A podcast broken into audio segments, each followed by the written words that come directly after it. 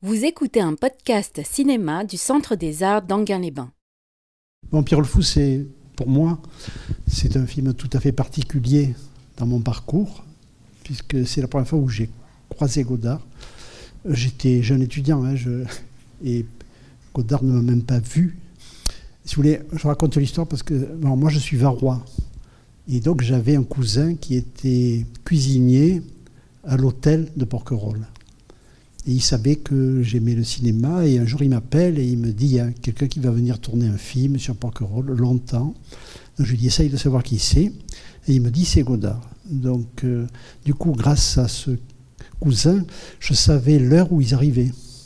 Et donc j'étais à Porquerolles, c'était la plage, c'était l'endroit où j'avais appris à nager. Donc euh, c'est pour moi c'est un film qui, qui, me touche très très personnellement. Et donc euh, je savais quand, ils arrivaient, donc ils arrivent, je vois, je vois le, ils débarquent le matériel et tout ça, et je comprends qu'ils vont aller tourner un plan. Donc je les suis, je les suis à, à 30 mètres, j'avais peur de me faire engueuler, j'étais seul, il n'y avait aucun journaliste euh, à ce moment-là sur le tournage. Et donc j'assiste euh, au tournage d'un plan, j'avais amené avec moi une caméra 16 chargée d'un chargeur euh, noir et blanc, comme ça, inversible. Et donc, euh, j'avais peur. Je me suis dit, bon, s'il te voit, tu, vas te faire jeter, parce que je n'avais aucune raison, je aucun titre pour être là, si vous voulez. Et je reconnais Jean-Pierre Léo, parce que vous savez, Jean-Pierre Léo était assistant. Avant que Jean-Pierre Léo fasse des films avec Godard, euh, Godard l'avait pris euh, comme assistant, et il était très sérieux dans son rôle d'assistant. Et donc, euh, je lui fais signe et je lui dis Est-ce que j'ai le droit de filmer? Parce que j'avais une caméra 16, il me dit Je vais demander et tout. Il va voir Godard. Et je le vois, il revient, il me dit Oui, si vous fumez pas. Donc, c'était pas trop problématique. Donc, il m'a autorisé à filmer, mais on sait même, il m'a même pas vu, Godard. Vous voyez, c'était juste. Euh, Léo lui a dit Il y a un type là qui veut, qui veut filmer le tournage. Il n'a même pas demandé pourquoi, ni qui j'étais, etc. Donc, moi, c'est ma première rencontre disons, euh, direct avec Godard, mais c'était que dans un sens. C'est-à-dire, lui, il m'a pas rencontré. Après, il a fallu, bon, après, dix ans après, quand je suis arrivé au cahier, là, il y a eu la vraie rencontre. Là, on s'est vraiment rencontrés et on a commencé à, travailler, enfin, à éditer son livre, Godard par Godard, etc. Mais donc, c'était pour moi un premier coup comme ça de, voilà. Et effectivement, quand je, parce que moi, Godard, déjà à l'époque, je, je connaissais tout à peu près par cœur, ces films. Et le fait qu'il vienne tourner chez moi, euh, ça m'avait assez troublé. Je me suis dit, pourquoi il, pourquoi il vient ici euh, Et voilà, donc ça c'est l'anecdote. Ça veut dire qu'après, euh, j'ai continué à suivre évidemment l'œuvre de Godard. Et je me suis rendu compte que j'avais eu de la chance. C'est-à-dire que ce film, c'était pas un film parmi d'autres. C'est quand même un film aujourd'hui totalement mythique par rapport au cinéma de Godard. Quand on demande aux gens euh, un titre de film de Godard, il y a à bout de souffle et après il y a ça et le mépris. En gros, il y en a trois qui, sortent. Et celui-là a une réputation de, de grand film romantique, etc. Ce qu'il est, euh, d'ailleurs. Et ce qui m'a toujours surpris, c'est que Godard ait fait le mépris avant. Je pense que je l'ai déjà dit, mais si on oubliait les dates et qu'on retrouve les films et qu'on dise à un public, euh, voilà deux films, lequel est le film de jeunesse et lequel est le film de la maturité. Évidemment, le film de jeunesse, c'est Pierrot, et le film de la maturité, ça serait le mépris. Or, c'est à l'envers. Je, rapproche les deux parce que c'est les deux films que Godard a tournés dans le Sud. Euh, Godard est, vraiment un homme du Nord, c'est-à-dire Godard n'aime pas le soleil, il n'aime pas la lumière, euh, il n'aime pas la plage, il n'aime pas les gens en maillot de bain. Donc, pour lui, c'était vraiment l'altérité absolue, le arriver dans le sud. Parce que là, quand il était sur le du mépris, il était sur une île et il était totalement isolé de la vie réelle. Là, non. Là, il est plus obligé d'être un peu dans, la vie réelle. Et euh, bizarrement, enfin, pas bizarre, ça arrive à Nard, cette rencontre avec euh, la chose qui lui est la plus étrangère, produit des choses formidables. C'est-à-dire qu'il y a une inspiration, ça ne va pas durer, il n'en fera pas d'autres. Hein. Après, il va retourner dans, dans ses lumières. Euh, il y a eu la même histoire avec les peintres hein, au XIXe siècle, c'est-à-dire les peintres du Nord, euh, les impressionnistes. Il y en a qui, ont fait, qui sont arrivés à Nice et qui ont changé leur palette, ils ont tout changé. La rencontre avec le Sud euh, et les couleurs du Sud fait que ça a changé réellement chez certains artistes la façon de, concevoir leur œuvre. Donc il y a un parallèle évidemment entre, là entre la, peinture et, le cinéma.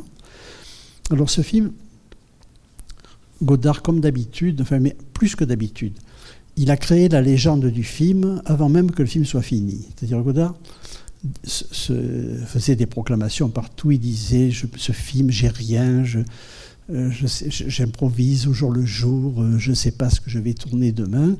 Euh, c'est évidemment absolument faux. C'est-à-dire, moi, comme j'ai beaucoup travaillé après sur Pierrot, j'ai retrouvé notamment à la, BIFI les, rapports script de Suzanne Schiffman. Suzanne était sa script et elle a noté comme une script tous les jours. C'est-à-dire, on peut suivre le tournage du film jour par jour et heure par heure à ce moment-là. Et on voit que tout était hyper préparé. C'est même un des films les plus préparés des années 60. il y a une raison simple à ça, c'est que euh, d'habitude, quand Godard tournait, il tournait dans un rayon de 2 km. Les films parisiens, etc. Là, il y a beaucoup de lieux. Euh, parce que il va, à la Seine. il y a beaucoup d'endroits dans le Var, et il n'y a pas que l'île. Il, y a, plein de sites dans lesquels il tourne, donc il fallait que tout ça soit très bien organisé. Et alors une chose, crois que ça c'est la seule fois où Godard a fait ça de sa vie, les, comédiens changent de costume dans le film. Et d'habitude, Godard, les costumes, bon, il y a le costume. Après, euh, voilà, il ne se pose pas le problème des raccords, etc. Et là, euh, en fait, avant de partir sur le tournage, il savait déjà quel jour Anna Karina serait en euh, quel jour euh, Belmondo, et il tournait dans le désordre, forcément, hein, puisque. Et du coup, le, chaque jour, sur la feuille de service, il y avait les costumes que devaient porter les, deux acteurs. Ça n'est jamais plus arrivé chez Godard. Hein. Chez Godard, cette question-là ne se pose pas. Mais là, elle se posait pour des raisons de production. Alors, ce film a été plus long euh, des années 60, c'est le film qui a été le plus long à tourner. Huit semaines, c'était rien pour un film français moyen, mais pour lui, c'était beaucoup. Lui, il tournait à 7, 6, 5, 6 semaines. C'est pour la même raison, c'est-à-dire qu'il y avait beaucoup de déplacements. Il fallait aller faire un plan à Toulon sur le port, il fallait aller. Donc c'était forcément très très préparé. Alors, sur l'histoire du mythe, euh, là, Godard, c'est le plus fort. C'est-à-dire Godard, il fait les films, mais il fait le mythe du film et il invente euh, n'importe quoi. Il dit des choses qui sont totalement fausses, notamment là sur le, sur le tournage, etc. Parce que ce qui importe, c'est c'est l'image, enfin, c'est le mythe qu'il y a autour du film, et ce mythe a marché. C'est-à-dire, euh, quand les gens parlent innocemment de Pierrot, euh, ils le voient comme un film furieusement improvisé au jour le jour, et ils, se disent, ouais, comment voilà, comme s'il décide qu'il va tourner euh, le plan sur les rails euh, la veille. Évidemment, tout ça était extrêmement euh, préparé et le dialogue était entièrement écrit. parce que des fois, on a l'impression aussi que chez Godard, les acteurs improvisent. Il y a une phrase qui est improvisée, c'est celle d'Anna Karina qui dit Je ne sais pas quoi faire, enfin, qui est devenue célèbre d'ailleurs. C'est la seule phrase improvisée du film. C'est-à-dire, et on a le, enfin, on a le scénario du film il n'y avait pas les dialogues, mais il y avait absolument tout. C'est-à-dire c'est un film qui, a été tourné de façon absolument fidèle euh, au scénario et sur l'histoire et tout, sauf un peu, comme toujours chez Godard à la fin, où euh, voilà, il, modifie un peu les choses par rapport au roman. Donc c'est à partir d'un roman, d'un polar américain, qui s'appelle Le démon de 11 heures, et moi, quand je suis allé sur le tournage, le, clap, c'était le démon de 11 heures. C'était évidemment un titre impossible. Et je me demande toujours si le film s'était appelé comme ça, est-ce qu'il aurait eu du, On ne peut pas faire un film mythique qui s'appelle Le démon de 11 heures. Pierre le fou, évidemment, ça sonne, c'est un truc euh, voilà, sur le choix, là en l'occurrence, du, titre. Bon, peut-être je parlerai après plus de comment ce film s'est tourné, euh, plus concrètement, mais euh, comme ça vous l'aurez vu, on pourra échanger. À tout à l'heure. Bon, la place de ce film dans l'œuvre de Godard, c'est un pivot. C'est-à-dire que en 60, quand il arrive à, faire Pierrot, euh, sa jeunesse est finie. C'est-à-dire, c'est un film où il brûle tout et il récapitule toute sa première période. C'est un film, si vous voulez, c'est un film d'explosion. C'est-à-dire que d'un seul coup, il sait que cette époque-là, pour lui, est terminée. Et il va partir sur toute autre chose. Après, il va partir sur des choses plus sociologiques, plus terre à terre. J'ai envie de dire que la période purement poétique s'arrête avec Pierrot. Donc, il fait tout péter, si j'ose dire. C'est-à-dire, voilà, et il récapitule à peu près tout son cinéma. C'est un film très complet sur tout ce qu'il a inventé dans le cinéma. Euh, c'est pas si vieux, hein, puisque quand il fait Pierrot, après tout, il n'a jamais que six ans de cinéma. Mais il a fait énormément de films et il a le sentiment que ce film-là, c'est. Voilà, il brûle quelque chose. Et après, après avoir brûlé euh, toute sa, première œuvre dans Pierrot, il va partir sur autre chose, sur des choses beaucoup très très différentes euh, par rapport à ce qu'il a fait avant. Donc, donc c'est à la fois un film de conclusion, d'explosion, et c'est pour évacuer, si vous voulez, la première partie de son œuvre. Et du coup, il va. Alors, c'est un film incroyablement. Euh, comment dire Dans ce film, il y a aussi tout le cinéma qui est dans la tête de Godard. C'est-à-dire, c'est un film où. Euh, et bon, moi, j'ai fait le relevé un peu, si vous voulez, de tous les. D'où viennent toutes les scènes à peu près du film. Elles viennent à peu près toutes de films euh, que Godard a rencontrés quand il est arrivé à Paris et qu'il a vus pendant cinq ans. C'est-à-dire, et ils y passent à peu près tout. J'avais fait pour, euh, justement parler du Festival de Bologne, j'avais fait pour le Festival de Bologne un montage de, Pierrot où j'avais mis, chaque fois qu'il y a une scène dont je savais exactement d'où elle venait, dans le reste du cinéma, je mettais la scène euh, d'origine, si on peut dire, et le film durait trois heures. Donc ça, veut dire que euh, morceau par morceau, on arrive à ça, et alors que c'est pas un film, on n'a pas l'impression qu'il y ait quoi que ce soit de référentiel ou de culturel. Quand, euh, quand dans sa tête il y a une séquence, je sais pas, d'un film, euh, il ne le signale pas. Enfin, comment dire Ça n'écrase ça pas ce qu'il filme lui. Donc c'est un, truc assez rare. Et Godard était très fort pour ça. C'est-à-dire il y a des choses. Et alors il y a un film majeur. Dans ce film est presque le remake. C'est Monica de Bergman. Bon, Monica de Bergman pour Godard a été un film absolument fondateur. C'est le seul film sur lequel il s'est battu pour écrire deux fois euh, dans les cahiers euh, des longs articles. Donc c'était un film essentiel pour lui. Et dans ce film, il y a Monica sans arrêt. Alors, d'abord l'histoire, puisque Monica, c'est exactement la même structure, c'est-à-dire c'est un couple euh, qui quitte la vie sociale, qui, quitte, euh, euh, en l'occurrence, c'est Stockholm, et ils, vont sur une île. Et dans Monica, cette île, au début, c'est comme ici. On a l'impression que c'est une île déserte. On a l'impression que c'est l'Éden et c'est Adam et Ève. Donc là, il y a pareil, quand ils arrivent euh, sur Porquerolles, c'est pareil, c'est-à-dire au début, il y a un truc primitif, ils chassent, euh, elles pêchent, euh, enfin en gros, et puis il n'y a, pas de social autour. Et petit à petit, le social va revenir, comme dans Monica. Dans Monica, là, c'est carrément la naissance du monde quand ils arrivent sur, l'île, et petit à petit, l'île se peuple. Et petit à petit, le social les rattrape, le bruit et la fureur les, les rattrapent. Donc c'est la même structure. Et à la fin, bon, c'est le grand sujet godardien, hein, c'est la femme trahie. C'était le sujet d'About de souffle, c'est-à-dire une femme trahit un homme qu'elle aime. C'est pas l'idée de, vengeance ou de quoi que ce soit. C'est l'idée de trahison centrale hein, chez, chez, Godard, dans cette période-là, en tout cas, de, de, son travail. Donc, euh, et elle trahit exactement pour les mêmes raisons, euh, c'est-à-dire qu'elle elle en a marre d'être sur l'île. Et là, Anna Karina dit J'en ai marre de toujours porter la même robe, etc. Et c'est exactement des mots qui sont dits dans Monica. Dans Monica, la femme en a marre et elle veut, elle veut partir, elle veut quitter, quitter l'île. Donc là, la structure est extrêmement identique. Donc ils repartent à l'envers. Donc ils retournent dans la, dans la, dans la ville, ils retournent sur le continent. Et là, ça finit très mal aussi. Sauf que là, c'est, là, il y a des coups de feu. Dans Monica, c'est, autre chose, mais c'est pareil.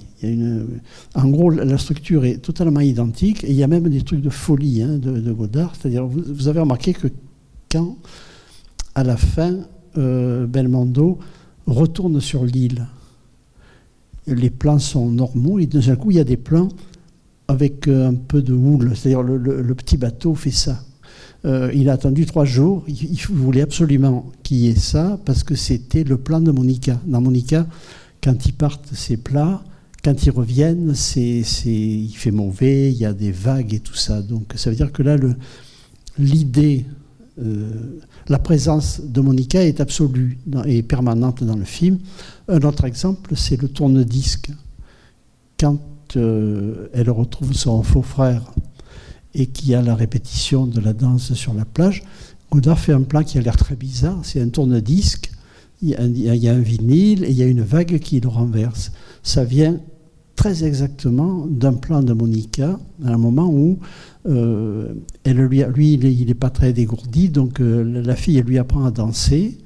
Et c'est le moment où l'amant ancien amant de, la fille, est en train de casser leur bateau, de mettre le feu au bateau, etc. Donc c'est pareil, si vous voulez, c'est le moment de la trahison. Euh, qui, alors évidemment, quand on voit le, film de Godard, on, pense que c'est lui, enfin on pense que, c'est une invention, que c'est un truc comme ça qu'il a fait. Donc en fait, ça vient de... Alors, Monica est partout dans, dans, le film, euh, mais il y a aussi, tout, il y a aussi euh, je sais pas, il y a 20 films dans, dans Pierrot le Fou. Et des choses très précises, des, trucs de folie de Godard.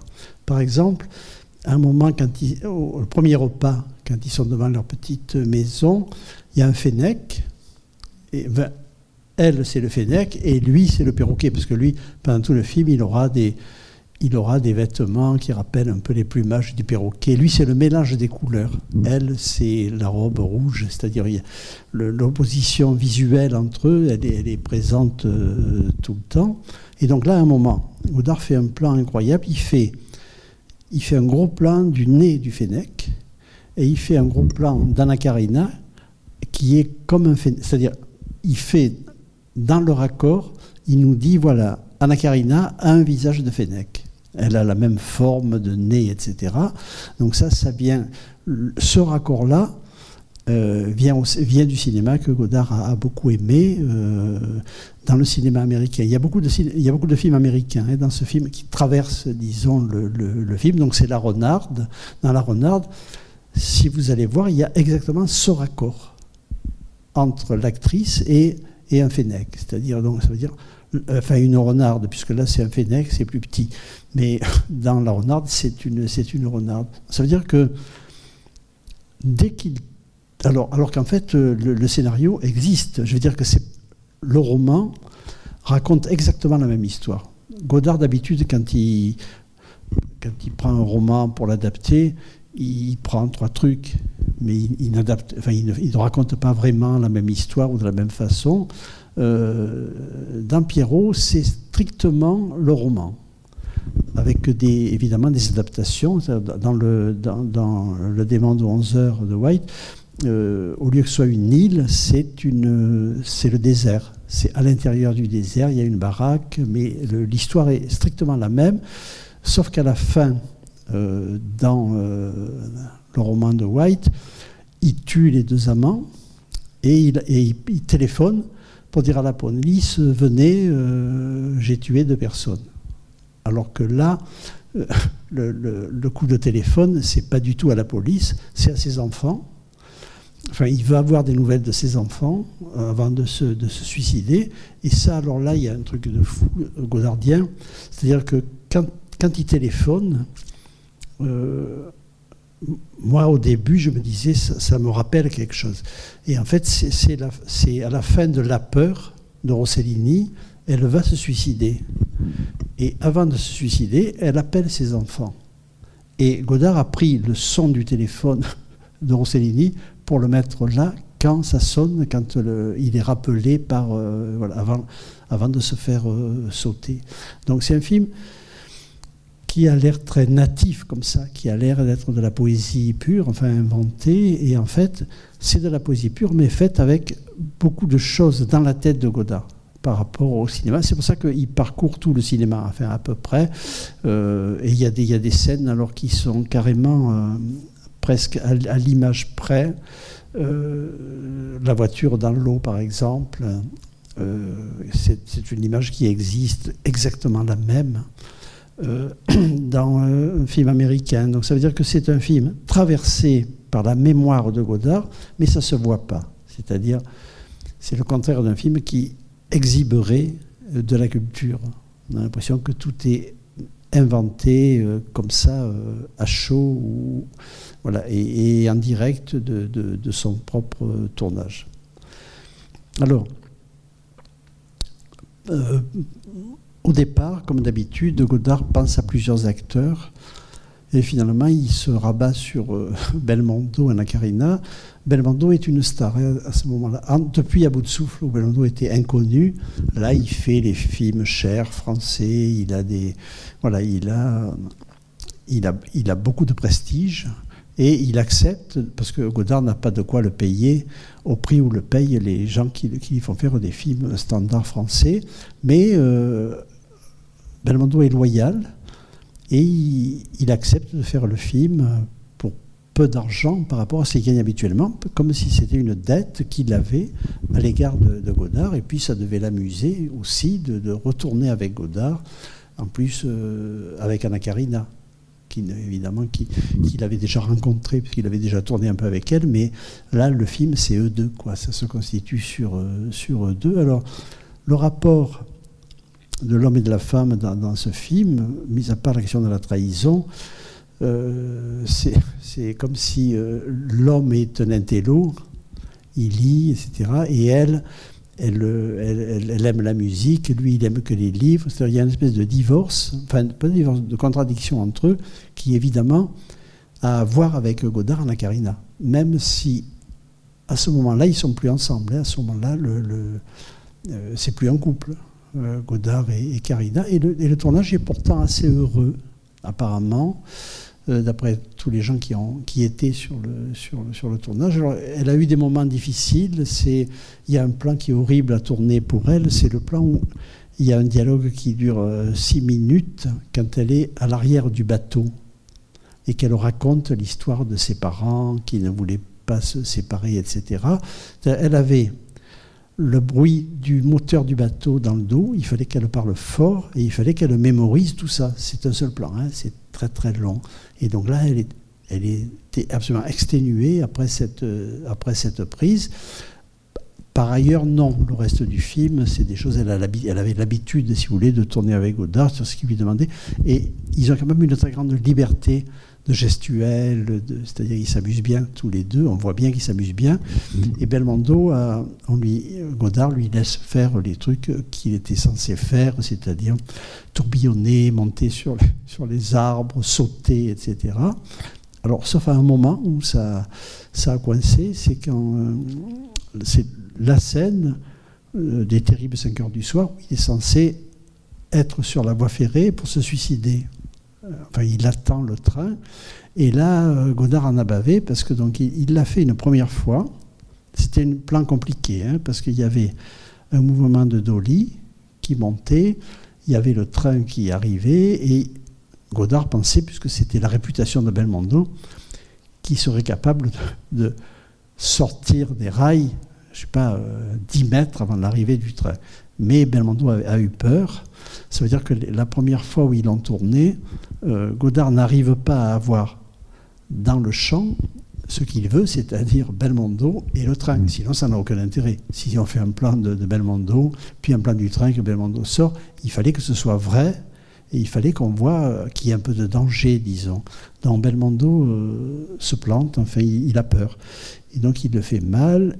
Et Godard voit les rushs, parce que Godard voyait les rushs. Hein, sur, pas sur l'île, il allait ailleurs et il voyait les rushs. Il y avait, et la monteuse, ce qui Godard ne faisait pas trop avant, euh, commence à monter le film euh, pendant que le film se tourne. Du coup, Godard, tous les deux, trois jours, allait voir les rushs. C'était compliqué parce qu'il fallait que les rushs aillent à Paris, reviennent là et tout, mais enfin, il voyait, il voyait où il en était. Alors c'est pour ça que dans ce film, il y a des retakes dont tout le monde pensait qu'à l'époque, la légende, c'était que Godard n'avait jamais fait un seul retake de sa vie. Un retake, c'est quand on fait des plans, puis on voit les rushs, et il y a un plan qui ne va pas, on le refait. Et les gens pensaient que Godard ne s'abaissait pas à faire des retakes. Or, il y en a plein dans, le film, parce qu'il pouvait voir euh, les rushs euh, comme ça, au fur, et le montage un peu au fur et à mesure. Alors, l'histoire du train, Godard se dit, bon, je l'ai fait euh, il faut que j'ai un angle plus large, parce qu'il l'a fait au, 25 le premier, ça veut dire qu'il y avait très peu de marge entre l'arrivée du train et, le départ de Belmondo. Donc il prend un angle plus large, il le fait avec un, plus grand angle, et du coup on a les deux, mais on voit que c'est quand même pas bien. Belmondo part trop tôt, enfin, pour, qu'on ait peur. Enfin, c'est pas ça, pour que. on voit qu'il il a peur et qu'il s'en va. Par contre, quand il fait quand il fait des pirouettes, quand il saute sur les arbres, sur les murs, il est très bon. Il y a un côté virevoltant comme ça qui est assez bien euh, tout le temps. Donc c'est un film très agile, euh, comme ça, sur, sur le corps de Belmondo. Il y a beaucoup d'agilité. Puis il y, y, a, des trucs, c'est jamais juste comme d'habitude au cinéma, des gens qui sont au même niveau et qui se parlent. C'est-à-dire là, ça n'arrête pas de bouger entre eux aussi. C'est-à-dire, même quand ils arrivent euh, sur le bateau, euh, c'est jamais les plans, plan plan, si j'ose dire, euh, l'homme et la femme. C'est toujours en mouvement et c'est toujours rythmé. Il y, a, du rythme sans arrêt dans, ce film. Donc, alors, je, reviens sur l'histoire des objectifs. Ce film est tourné dans un procédé, le techniscope, qui donnait le rendu du cinémascope, mais qui était beaucoup plus simple. Parce que si on voulait tourner un cinémascope, il fallait avoir des objectifs anamorphosés, c'est-à-dire que sur la pellicule, l'image était écrasée et elle était restituée en largeur à la projection. Donc c'était un processus assez complexe et venait d'arriver ce, processus, ce procédé qui était en fait avec ce procédé le, l'image s'enregistrait sur toute la largeur de la pellicule. C'est-à-dire qu'à un moment donné, ils enlevaient des. Il n'y avait plus les perfos euh, partout. Ça veut dire que du coup, c'était ras de la pellicule, ras de la pellicule, et du coup, ça ne nécessitait pas d'anamorphose. C'est-à-dire que la, pellicule, après, était projetée telle qu'elle était. Et ça avait un énorme avantage aussi, c'est que quand les gens tournaient un scope, et Godard avait tourné un scope, il n'y avait que les objectifs anamorphoses qui pouvaient servir. Avec ce dispositif, tous les objectifs pouvaient servir.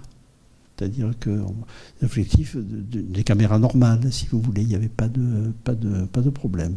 Et donc, euh, Godard, Coutard, évidemment, est tout excité et, il prend un très grand angle qui est presque un fisheye.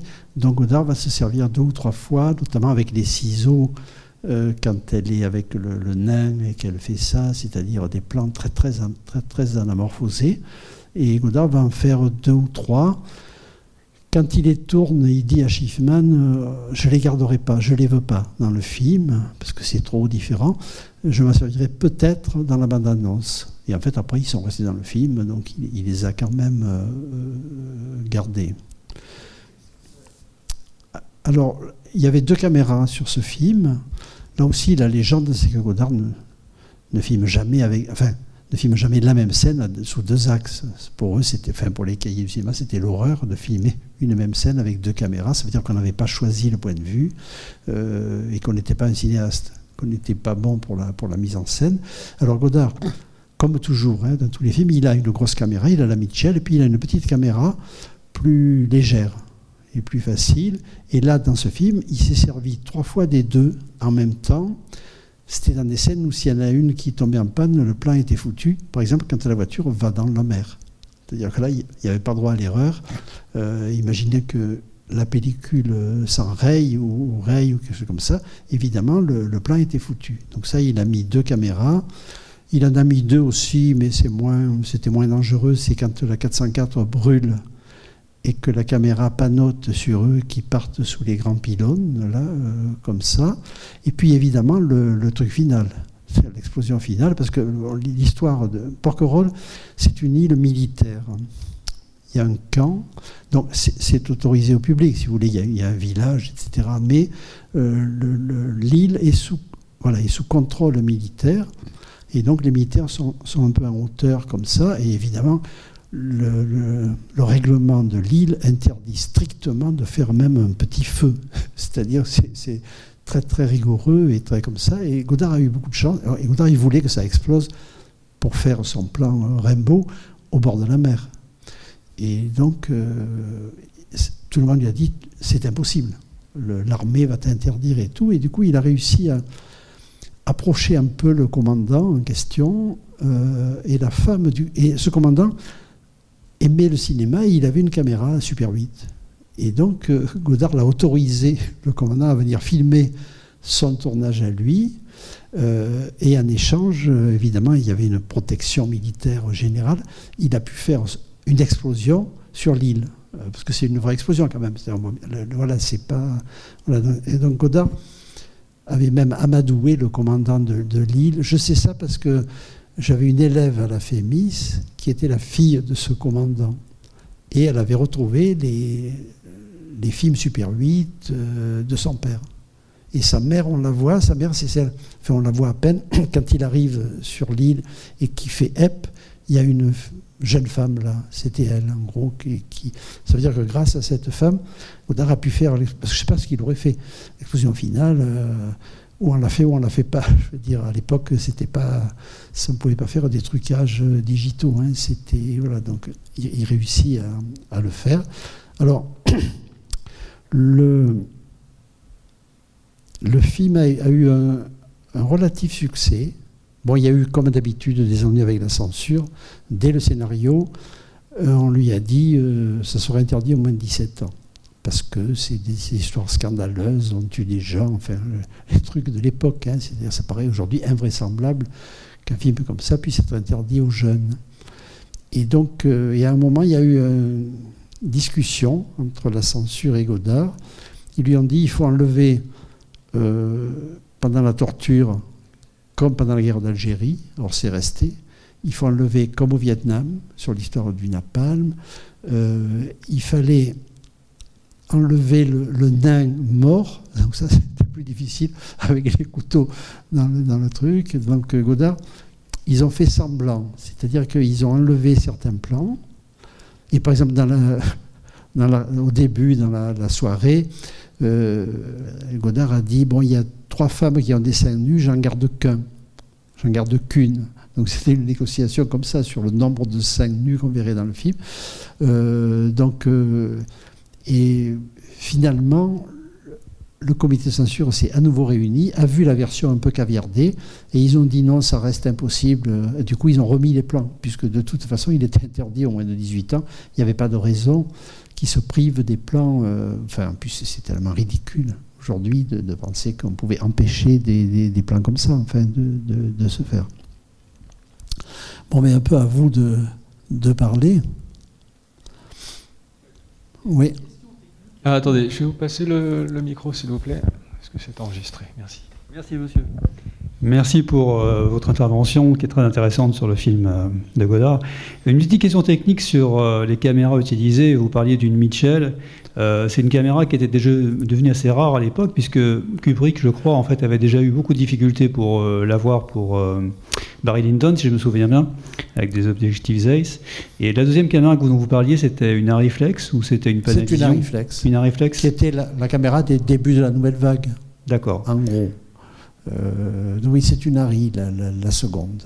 Donc c'était quand même une caméra euh, qui pouvait se matcher avec la Reflex, avec, euh, pardon, avec la Mitchell. C'était du 35 C'était du 35 mm Ah oui, c'était du 35 mm, mais utilisé bord à bord. D'accord. En gros. Alors ça avait évidemment des inconvénients par rapport à la lumière. C'est-à-dire que Coutard dit que par exemple, on ne pouvait pas filmer avec la lumière qui venait de derrière. Euh, que ça manquait de relief. C'est-à-dire que Coutard euh, était très content de pouvoir utiliser tous les objectifs, mais il trouvait que le rendu... Euh, parce qu'évidemment, comme la pellicule, elle couvre tout, l'objectif, normalement, il est fait pour remplir le milieu de la pellicule. Et là, ça remplit tout. C'est-à-dire qu'il y avait des problèmes euh, d'exposition de l'image à l'intérieur de la caméra. Mais il s'en sort bien.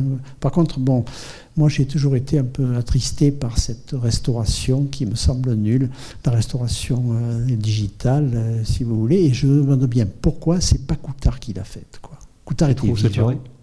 il y a un peu trop de saturation peut-être? Non, puis quand ils sont dans la voiture, par exemple, c'est horrible, ils ont des pots en terre. Or, c'était pas ça le film. Je veux dire, euh, ça veut dire que au moment de la restauration, quelqu'un a dit, le mot d'ordre, c'était on va retrouver les couleurs vives. Effectivement, elles y sont, le rouge, le jaune, etc. Mais ils ont, du coup, il fallait choisir, si on peut dire, ils ont choisi les couleurs vives contre la peau. C'est-à-dire, il, y a plein de plans dans, cette version où les peaux sont horribles. Enfin, pas les gros plans au soleil, évidemment, quand c'est à la carina, comme ça, mais euh, dans les voitures, c'est horrible. Par contre, je vais pas dire, il me semble que le Techniscope était quand même de, moins bonne qualité enfin, en termes de, définition, je crois. Il me semble que c'était le format de tournage des, des western spaghetti aussi, parce que c'était moins coûteux, en fait. Il, enfin, il me semble hein, que c'était. Il y avait, ça utilisait moins de pellicule, je crois. Ça se voit. C'est-à-dire que ça n'a pas la qualité que si c'était du scope. Le mépris est.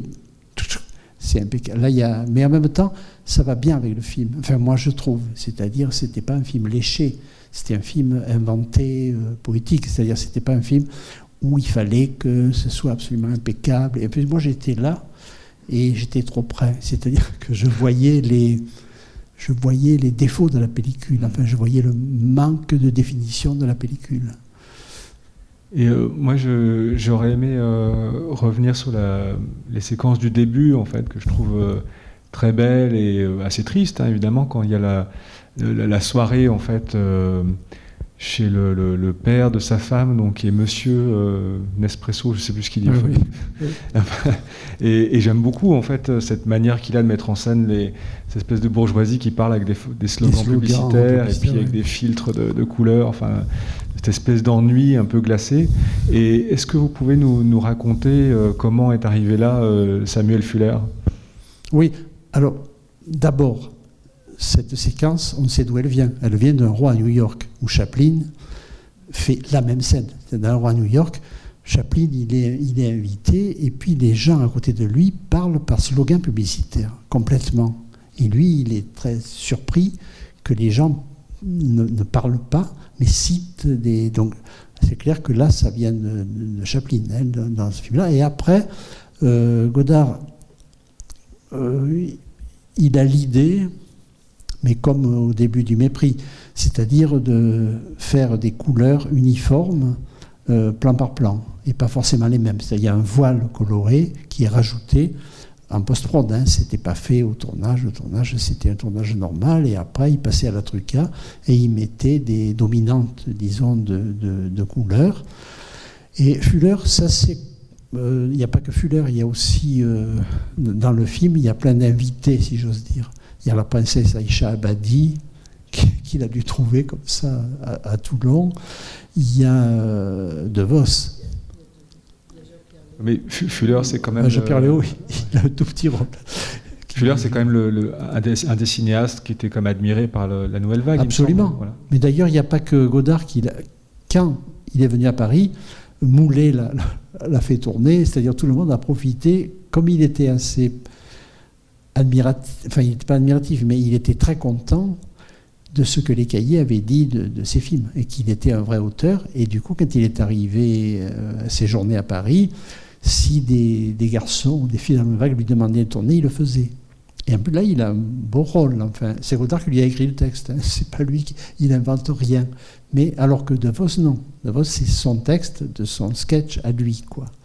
Voilà. Et la princesse Aïcha Badi, je suppose que Godard a dû parler avec elle, et à partir de là, il a dû euh, rajouter ou inventer. Euh, elle, est, formidable, hein, je trouve. Alors, il y a aussi cette idée, hein, euh, j'en ai déjà parlé plusieurs fois, parce que Godard avait beaucoup de mal à faire une heure et demie. Et du coup, quand il avait, quand il avait qu'une heure vingt, il était content que De Vos viennent faire trois minutes de film, si vous voulez. Il a toujours fait ça, Godard, hein, c'est-à-dire euh, quand il n'a pas assez, et là il ne pouvait pas dépasser, puisqu'il avait, il, avait déjà fait huit semaines, ce qui était pour lui énorme, il ne pouvait pas dépasser, Godard n'aimait pas dépasser. Du coup, pour pas dépasser, il, voilà, il, invitait quelqu'un et il faisait une scène de trois minutes. Euh, voilà. Donc, la scène du début, Godard la situe le soir du 14 juillet, et ça fait partie des choses euh, que Godard va faire beaucoup par la suite. C'est pas lui qui va filmer un feu d'artifice. Il envoie euh, un assistant ou un chef-op filmer le feu d'artifice. Godard, qui est pourtant un surauteur, il n'a jamais eu peur d'envoyer ses chefs-op faire des plans pour lui. Euh, dans Sauf qui peut la vie, tous les plans des camions qui traversent la ville, c'est pas lui, c'est Renato Berta. C'est-à-dire, le côté euh, délégué à des gens qui il a absolument confiance ne lui fait pas peur, alors qu'il y a plein de qui, qui, refuseraient ça. Donc là, on, voilà, on, voit ça. Euh, puis il y, a un raccord magnifique quoi, sur le, gâteau, le feu d'artifice. c'est vraiment. Euh, le montage est génial. Enfin, D'ailleurs, dans ce film, le montage est souvent génial parce qu'il y a des moments très montés, et puis il y a des moments, au contraire, où il prend tout son temps. Par exemple, le, truc qui fait un peu tunnel là où Belmondo est derrière les, je sais pas quoi, les, cannes à sucre et, et, qui raconte l'histoire, c'est assez long. Euh, Godard pense que le rythme, c'est ça. C'est-à-dire, on peut avoir un moment un peu long, voire un peu ennuyeux, si après c'est un feu d'artifice. L'idée, c'est que le rythme, c'est pas forcément le même rythme dans toutes les séquences. On peut avoir des trucs, euh, voilà. Alors, j'ai oublié de dire ça par rapport au rythme, mais euh, si vous voulez, Godard, dans le roman initial, évidemment, tout est raconté, notamment l'histoire des, des, truands, quand euh, ils se font tuer, quand il y a l'histoire de la balle pleine de dollars, etc. Et Godard, ça lui tombe des yeux de raconter ça. Et du coup, il fait en une journée 30 plans. Et puis ça suffit. Je veux dire, on s'en fout. On comprend que c'est une histoire de fric, de, vente d'armes, etc. Il ne le raconte pas. Il le montre et il ne le raconte pas. Pareil sur quand il veut. Euh, il fait un gros plan où on a un revolver, ça suffit. Je veux dire, c'est jamais. Et chez Godard, bon, mais ça c'est une tradition, si on peut dire, euh, la violence n'est jamais filmée dans le comme le sexe. Pour Godard, il y a deux choses qu'on n'a pas le droit de filmer avec du mouvement, c'est la violence et le sexe. Et donc là, la violence, j'aime beaucoup la scène où il se fait attraper par les, types et qu'il y a le type qui il fait juste ça avec sa main, celui qui a les yeux bleus, que Carax a fait tourner après, en, en hommage, j'imagine, à, euh, à Pierrot. Et ça suffit, c'est-à-dire, et après, on, voit, à part le truc, euh, effectivement, de la, robe rouge, où là, euh, Belmondo, il a quand même joué le jeu. C'est-à-dire qu'il doit quand même avoir un peu de mal à respirer par moment, mais sinon, la violence n'est jamais montrée euh, dans ce film. C'est-à-dire que les gens sont déjà morts, ou bien c'est un coup de feu, mais on ne voit, pas de violence réellement. Et même quand Nakarina tire, c'est son visage surtout qui est filmé. Après, les deux, ils sont loin, ils tombent. Voilà. Donc ça, la scène du filet, évidemment, ça vient de Atari de Hawks. Parce que dans Atari de Hawks, qui est un immense film de Hawks, euh, il y en a un ils, chassent les singes. Et il y en a un qui a une idée géniale. Il dit, au lieu de chasser un par un, je vais inventer une fusée. La fusée, je vais attacher un grand filet, et le filet va recouvrir l'arbre, et tous les singes seront pris dedans. Donc c'est exactement ça. Là, c'est-à-dire qu'il y a un filet, le filet tombe sur la voiture et ils sont emprisonnés par ça. Donc ça, là, c'est Vox. Euh, il y a beaucoup de, cinéma américain hein, euh, dans ce film, enfin de, de gags, d'idées qui viennent du cinéma américain. Euh, tout à l'heure, vous parliez d'attachement au costume, et effectivement, on voit que tous les deux changent souvent de tenue. Et il y a une scène que j'ai pas bien comprise justement après l'accident de voiture. Oui. Euh, ils, se retrouvent euh, avec une tenue différente. Ils vont se changer. Alors, on ne sait pas à quel moment ils se changent. Elle va se retrouver en treillis, elle.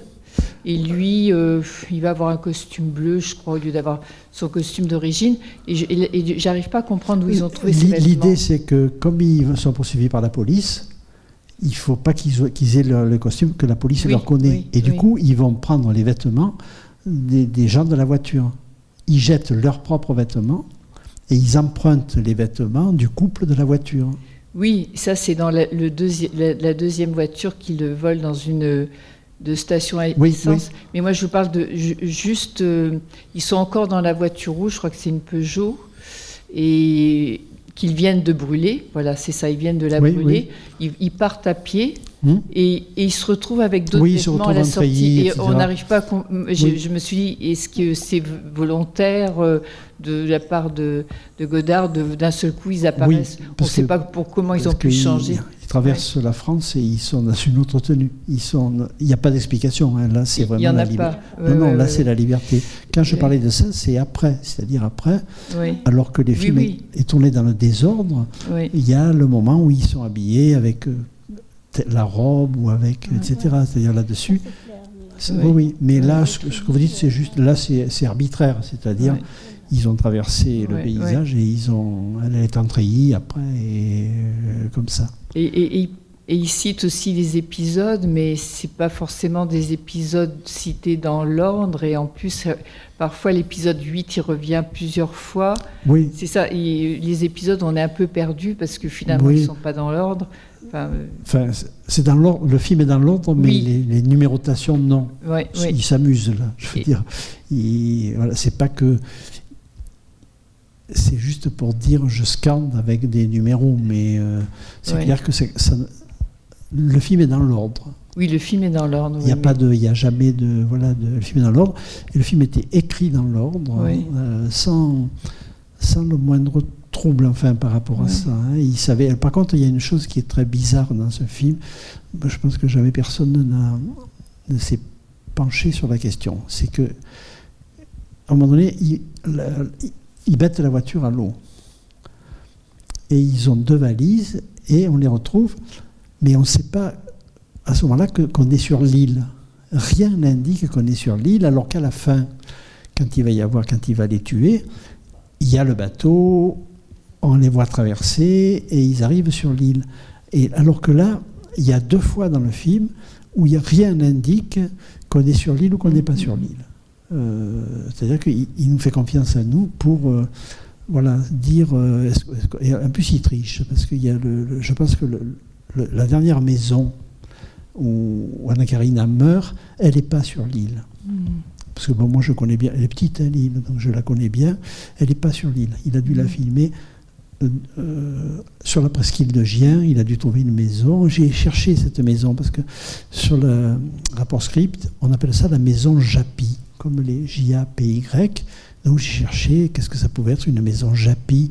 Euh, C'est clair que c'était pas sur l'île, mais je ne l'ai pas trouvé non plus euh, sur la presqu'île de Gien. Je ne sais pas où il a tourné ça. Voilà. Donc les étudiants devraient chercher des choses comme ça. Et, et évidemment, l'accident de voiture avec ces corps comme ça, positionnés, ensanglantés. Bon, je, je sais que Weekend, il l'a fait bien après, mais déjà, on a l'impression de, Bien sûr. de- de- de- qu'il a déjà pensé euh, à cette représentation du monde moderne. Euh, et, et puis, euh, oui, euh, je citais Jean-Pierre Léo tout à l'heure parce que on a l'impression qu'il fait référence aux 400 coups. Parce que si je me souviens bien, dans 400 coups, il, il se retrouve au Oui, cinéma. il se tient. Oui, oui. Et, les deux ça, enfants oui, oui. sont filmés. euh, et, et puis à un moment, moi j'ai eu l'impression de retrouver Tati aussi, lorsqu'il y a la, la gamine, alors je sais plus si c'est dans mon oncle le jour de fête, qu'il y, a il y a une gamine qui embête un peu euh, Monsieur Hulot, et la petite gamine là, qui est assise Qui sur est une sur table. le, à Oui. la fin sur la table. Bon, euh, Godard est, est très admiratif de Tati. Et Oui. il y a parfois chez Godard des choses qui viennent très lointainement de Jacques Tati. Donc ça, Oui. effectivement, peut-être. Parce qu'en plus, cette gamine, on ne sait pas trop sinon ce qu'elle fait là. Puisque Belmondo lui dit, tu n'as pas vu une femme avec, euh, etc. Elle, elle répond comme ça. Et elle ne sert à rien, si j'ose dire. Elle est là, voilà, elle est dans le, plan et comme ça. Par contre, j'ai- toujours été très surpris par ça. C'est que après, quand on retrouve Anna Karina qui a trahi, c'est la seule fois où elle est sexy. C'est-à-dire, elle a des pantalons moulants, elle a son truc, elle marche, alors que jamais Godard a fait des plans d'Anna Karina sexy. Et là, elle est vraiment sexy, comme si le sexy venait du fait qu'elle a trahi Belmondo, qui est un petit pépère, puisqu'il fait que lire et tout. elle lui dit euh, Tu sais pas vivre, moi je veux vivre. Et là, euh, il y a un truc très bizarre, je trouve, hein, de la part de Godard. Il n'a jamais filmé une autre fois Anna Karina. Anna Karina, c'est une petite fille, elle n'a pas de corps. Enfin, dans les films de, Godard, c'est une poupée. Enfin. Et là, elle a un vrai corps. Et de ce coup, on se dit euh, C'était quand même ça, Anna. Je veux dire, elle avait un corps. Et sauf que Godard ne l'avait jamais filmé. Et là, elle est, en plus, euh, comme elle, dans cet espace et tout, euh, on, sent vraiment son corps, plus que la, la petite twisteuse qui fait partie de, qui elle est assez euh, mm-hmm. banale, enfin, alors que Godard a dû lui dire, vas-y, tu, tu fais un twist endiablé, et puis elle n'y croit pas, et nous non plus. Il y a un truc comme ça. Et là, il y a le gag du, du type qu'on a déjà vu dans Une femme est une femme, qui chaque fois qu'il rencontre Belmondo lui dit Ouais, tu as couché avec ma femme, tu m'as emprunté de l'argent et tout. Et euh, Belmondo dit oui, il dit ciao. Comme si tout ça c'était bon. Ça fait partie des gags à répétition de Godard. Sauf que là, il a retrouvé le type, euh, quand même euh, quelques années après, il l'a fait descendre dans le sud pour faire cette scène avec la voiture. Euh, comme ça, là. Et euh, juste au passage, Anna Karina, euh, au début, elle est vraiment habillée comme une écolière. Enfin, c'est assez fascinant, du coup. ah ben oui, l'évolution. oui, oui. Dans, dans Bande à part, on retrouve ça. Elle n'a pas un début de corps. Elle, est, elle, a un visage et c'est tout. Et le corps doit, doit disparaître, enfin. Merci. au début de, avant le film, vous avez parlé de, du fait que vous avez pu filmer en fait en 16 mm, je crois, euh, quelques scènes du film. Euh, est-ce que vous pourriez nous parler, si vous avez pu euh, le voir, la façon dont Godard dirigeait ses acteurs, comment il était sur le plateau, si c'était quelqu'un par exemple comme Truffaut qui suggérait, mm, ou plutôt comme Jean-Pierre Mocky par contre qui était extrêmement arrogant, ou, on va prendre un exemple comme ça, ou c'était quelqu'un qui était attentionné par rapport aux acteurs, quel était le rapport qu'ils avaient avec Jean-Paul Belmondo et puis euh, bon, là, J'ai vu un plan, hein, donc là j'ai rien vu. C'est le plan de la valise justement. Ah d'accord. Le plan où il marche et, la caméra, c'était un plan difficile puisque le travelling, on devait voir les traces de leurs pieds effacées par la mer.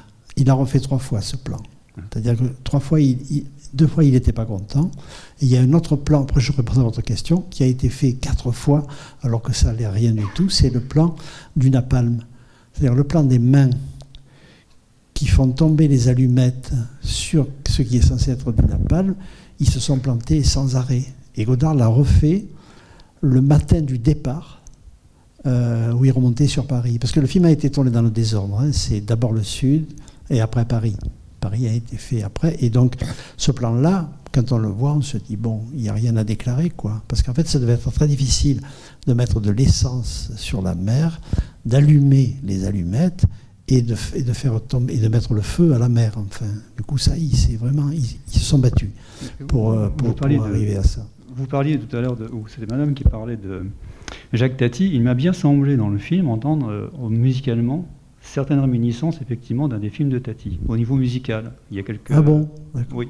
Euh, je ne saurais pas exactement situer l'endroit, mais il y a un moment effectivement ça rappelait le film peut-être pas Jour de fête, mais Les vacances de Monsieur Hulot, il me semble. Je peux me tromper. C'est possible, non, non, c'est des choses possibles. C'était quoi votre question initiale à laquelle je n'ai pas répondu ah Oui, comment Godard dirigeait les acteurs Oui, c'était par rapport à la façon dont il pouvait diriger les acteurs. Donc là, j'ai rien vu, mais après, je suis allé sur Passion, je suis allé sur Sauf qui peut la vie, et là, j'ai vu Godard travailler avec les acteurs, et il ne travaille pas. Enfin, je ne sais pas comment dire. C'est en tout cas tout sauf la direction d'acteur. Jamais Godard euh, dira à un acteur, alors là, tu, tu fais ça, tu avances, tu le dis sur ce ton-là. C'est-à-dire, les négociations, elles sont avant les prises, avant le tournage. Et après, au tournage, euh, jamais Godard intervient, enfin, ou jamais il dit euh, quoi que ce soit. C'est-à-dire, c'est une espèce d'accord initial, de compréhension, même si parfois c'est difficile, et c'est un rapport au texte Godard, la seule chose que Godard ne veut pas, c'est que les acteurs euh, se fasse une idée à l'avance de, ce qu'ils doivent, de comment ils doivent le dire, du jeu, etc. Parce que sinon, ils se contrôlent. Et Godard, il veut pas ça. Godard, il veut que les choses sortent euh, de l'acteur euh, au moment où il tourne, où la caméra tourne. Donc, je, me souviens, enfin, pour moi, j'ai été très impressionné sur Isabelle Huppert, dans qui peut la vie.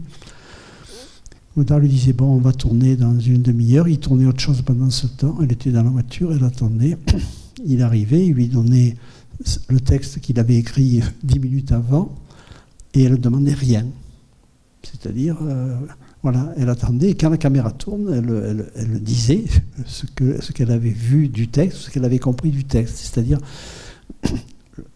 pour Godard, la pire chose dans le cinéma, c'est la direction d'acteur, au sens euh, idiot de le réalisateur a le pouvoir sur les acteurs, il les dirige, il leur dit comment faire, etc.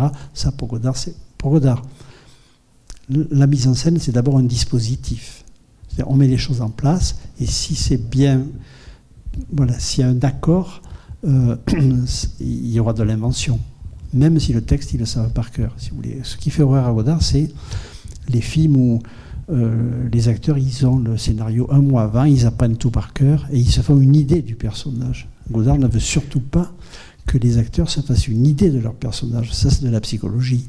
Justement, par rapport justement au texte, euh, est-ce qu'il faisait comme le louche, c'est-à-dire euh, il permettait aux acteurs d'improviser, ou au contraire, le texte en fait était euh, précis Non, Godard n'a jamais demandé aux acteurs d'improviser, mais ce qu'il veut, c'est que c'est qu'ils n'aient pas le temps de la, voilà, de, se faire une idée de comment ils doivent le dire, parce qu'ils pensent que le jeu, ça doit être natif dans chaque plan. Et ça l'est. C'est-à-dire là, on voit bien que, que Godard ne leur a pas dit, tu le dis comme ceci, tu le dis comme cela, tu penses à ceci, euh, pas de psychologie, quoi. C'est un dispositif. Et le vivant naît du dispositif. Le vivant du plan naît du fait que l'acteur euh, euh, fait avec, enfin, comme ça. Ça, c'est général. Hein. sur Passion aussi, je veux dire, chaque fois que j'ai vu Godard tourner, c'était le même système, si, on peut dire. C'est pour ça que j'ai été très surpris quand le neveu de Godard a fait un film sur le tournage sur le paquebot là, de, film socialisme. Son neveu faisait partie des, techniciens. Et il a filmé Godard. Et là, dans ce film, dans ce qu'on voit, Godard dirige un peu les acteurs. Ce qui est le contraire de Godard. Enfin, diriger au sens de classique, enfin, des cinéastes qui, croient qu'il faut diriger les acteurs. C'est pour ça que Godard est si fort avec les acteurs. C'est pour ça que les acteurs sont si présents dans les films de Godard. Parce qu'ils sont. Parce que ça se passe quand la caméra tourne. Alors que c'est le texte de Godard à la ligne. C'est-à-dire, Anna Karina dit J'ai jamais eu l'occasion d'improviser dans tous les films que j'ai fait avec lui. Mais c'est vivant. L'idée, bon, l'essentiel pour lui, c'est que ce soit vivant et qu'il se passe quelque chose entre le corps de l'acteur et les mots, euh, et pas la routine de, la, de, la, répétition. Je vous remercie. Hmm. Est-ce que vous pourriez dire un mot des couleurs, le bleu et le rouge, qui sont omniprésents? Est-ce qu'il y a vraiment une symbolique, euh, je suppose, de la vie et de la mort? Et puis, pour la mise en scène, ça a dû être très compliqué, parce qu'il y a une permanence de ces couleurs dans, chaque, beaucoup de plans. Euh, si vous savez. Oui, enfin, ça, il l'a inventé avant déjà dans les films d'avant, mais là c'est pur et dur. C'est-à-dire qu'en gros pour lui, la palette méditerranéenne, c'est des couleurs pures. Parce que la lumière est telle que ce qui l'intéresse, c'est des, couleurs pures. Et il a sa palette. C'est-à-dire qu'avant de commencer le film, euh, il sait que ça sera tel rouge, tel bleu. Est-ce qu'il y aura du jaune ou pas? C'est des questions qui se posent en amont. Et après, ça roule. C'est-à-dire, et après, il y a le système godardien, hein, qui là est déjà très rodé. Par exemple, dans l'appartement des, des truands, euh, les murs sont blancs, il y a des taches de couleur. Dans l'appartement où, euh, où Anna Karina aussi euh, se réfugie, c'est pareil. C'est-à-dire, en gros, l'idée de Godard à l'époque, c'était on travaille la couleur par tâche, enfin par, surface, pas comme ça se faisait dans le cinéma de l'époque. C'est-à-dire, voilà, couleur pure.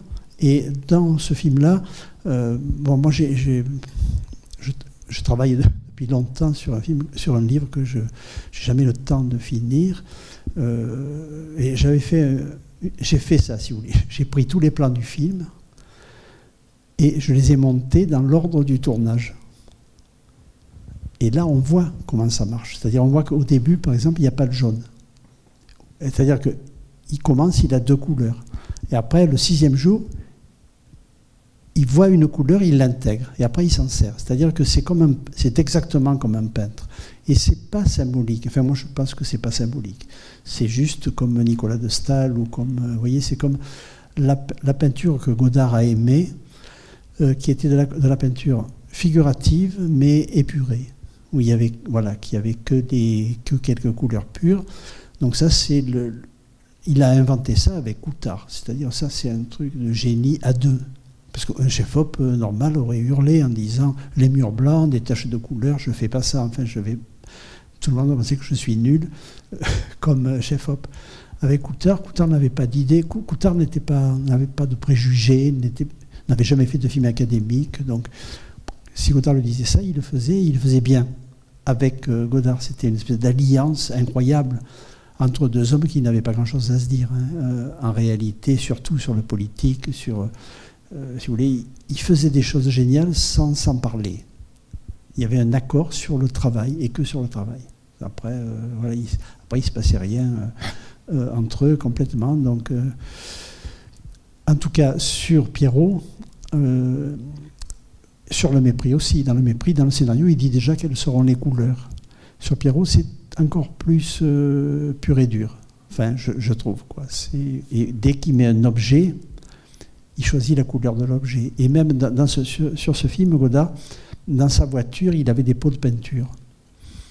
Et euh, quand il arrivait sur un décor, il peignait lui-même des choses. C'est-à-dire que, par exemple, là, euh, à un moment, quand ils sont sous les pins, euh, et que les deux voitures se croisent, euh, voilà, euh, il y avait un truc d'eau de pompier. Et Godard sort, sa sort son pot de peinture et le peint en rouge, alors que c'était pas peint. Et des fois, on voit que la peinture est encore fraîche dans les plans. Il fait ça avant le plan et il le fait lui-même. Godard ne laissait personne d'autre toucher à la couleur, si vous voulez, y compris sur le sang, puisque le sang, c'est lui qui mettait le sang, c'est lui qui peignait le sang sur les visages, etc. C'est-à-dire que le, c'est pas juste une idée la couleur, c'est le choix des objets, c'est tout quoi. C'est-à-dire dans, sa tête, ça marche très très vite. C'est vrai qu'il y a peu de cinéastes qui ont. Enfin, c'est pour ça que Godard a quand même été très intimidé par Antonioni, par des airs rouges. Parce que là, il s'est dit, lui, il est plus fort que moi. Il perd même les arbres. En gros, l'idée de. Parce que Godard s'est toujours méfié un peu d'Antonioni. Et quand Antonioni a fait des airs rouges, Godard a demandé au cahier, alors qu'il était plus cahier depuis longtemps, s'il pouvait aller l'interviewer, alors que lui était déjà célèbre. Et les cahiers lui ont dit oui, et il est allé faire un entretien avec Antonioni pour parler de ça. C'est-à-dire, voilà, on voit qu'il était très très impressionné par, euh, voilà, par euh, le travail d'Antonioni. Donc c'est un truc à lui dans sa tête. Et alors, ce qui est évidemment très étrange, c'est qu'après, quand il va retourner en Suisse, il n'y a jamais plus de couleurs vives, c'est-à-dire au contraire, c'est toutes les nuances de la lumière suisse, le bord du lac, les gris, c'est-à-dire qu'il est passé d'un, comme les peintres, c'est-à-dire qu'il est passé d'une période euh, comme ça très moderne à une période beaucoup plus impressionniste en fait. Euh, est-ce que, bon, vous nous avez dit que c'était un film romantique, et oui, bien sûr, mais est-ce que vous pourriez nous parler du ou des sujets du film Parce qu'évidemment, il, est parti d'un polar, euh, donc il y a ce côté policier, euh, il y a ce côté road movie aussi. Euh, il y a effectivement l'histoire entre les deux personnages, l'histoire d'amour ou de non-amour. Mais est-ce que moi, je trouve que, enfin, je ressens aussi beaucoup que, et c'est assez désespérant, que pour échapper à cette société de consommation, euh, ben, il n'y a que ce qu'ils proposent. Voilà. Donc, est-ce que vous pouvez nous parler de. Enfin, voilà. Bon, c'est un film, en gros. Euh, le sujet, c'est Monica, si je peux me permettre. Oui, oui, oui. C'est-à-dire que, c'est-à-dire, qu'est-ce que c'est que sortir du social?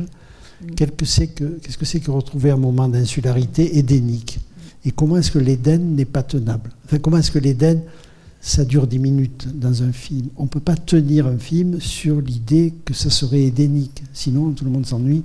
Du Mm. coup, là, c'est ça la structure, c'est-à-dire quitter le social, euh, créer un petit îlot d'Éden, et là, c'est une île, et après, petit à petit, on est regagné par le social et ça finit mal. On peut dire que le schéma du film, c'est ça. Mais c'est c'est vraiment celui de Monica. Voilà. Et après, il y a l'histoire du couple, évidemment, toujours chez Godard. Godard ne peut pas faire de film s'il n'y a pas eu un couple. Enfin, pour lui, c'est. Parce que pour lui, le couple, c'est la surface d'observation la plus importante. C'est-à-dire que filmer le monde, Dieu sait si là il filme euh, la nature, etc. Mais euh, comprendre euh, ce qui se passe, ça passe par le couple et les relations dans le couple, toujours, et très longtemps. Chez Godard, il y- aura ça, quoi. Il y aura donc du coup là, c'est bizarre dans ce film puisqu'ils ne sont plus un couple, et du coup c'est très serein le rapport qu'il a avec Anna Karina en tant que cinéaste, hein, puisque dans la vie il n'en a plus, mais en tant que cinéaste, euh, c'est comme si elle, elle retrouvait de la liberté. Euh, elle est moins sous le truc de c'est mon mari qui me filme. Là, elle est, voilà, elle est plus, elle est, elle est plus sous la coupe de Godard. Elle est, elle est actrice euh, libre, un peu. Donc, du coup, c'est très beau. Et Belmondo, en plus, euh, Belmondo est magnifique, je trouve, dans ce film. C'est-à-dire que lui, alors pour le coup, il comprend pas ce qu'il dit, mais il le dit d'une façon euh, toujours bien, quoi. Il est, il est tout le J'aime bien aussi quand, quand, Godard lui, lui fait mimer Michel Simon. C'est-à-dire c'est des C'est idées qui arrivent dans- la tête comme ça et d'un seul coup, euh, voilà. Donc euh, sur, sur les deux acteurs, c'est magnifique. Enfin, moi, je trouve que c'est un film euh, très, très magnifique. En tout cas, voilà, le sujet, le il y a le sujet Godard, le couple, parce que sinon, on ne comprend rien. Et puis après, il y a le, le truc polar, il s'en fout complètement. C'est juste pour faire avancer les moteurs de la fiction, mais il ne les traite pas, il s'en fout de l'histoire euh, d'armes, etc. C'est des petits indices et c'est à peu près tout, quoi. Voilà. Enfin, le sujet, c'est. euh, euh, enfin, moi, ce que je ressens, ce que je trouve assez désespérant, mais bon, on, sait bien, hein, c'est qu'effectivement, pour échapper aux contraintes sociales, on peut effectivement partir sur une île comme dans Monica, mais on est rattrapé, quoi. On les rattrape toujours. Oui, oui, bien sûr. Bien sûr. Et, et donc, il remet en question effectivement cette société bon, des années 60, euh, avec, euh, en présentant toutes ces publicités. euh, et effectivement, y échapper, c'est pas si simple que ça. Voilà. Il y a aussi un peu la situation du monde à l'époque. Il y a le Vietnam, il y a la situation du oui, monde. oui, il situation. y a le monde. Vietnam qui arrive sous plusieurs formes, Mm. mais comme ça, il ne traite pas. C'est là, quand il va au cinéma, il y a ça, mais voilà, c'est. Euh, mais le monde, le monde est là pour encercler l'histoire.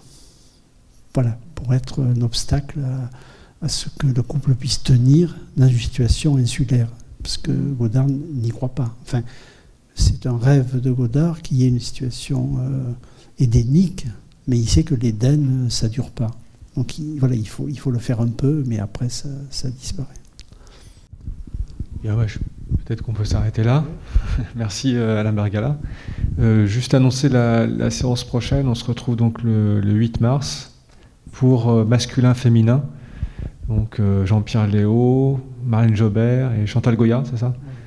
Voilà. Donc ça sera vraiment autre chose. C'est les yéyés, oui. les enfants de Marx et Coca-Cola. Voilà, c'est ça.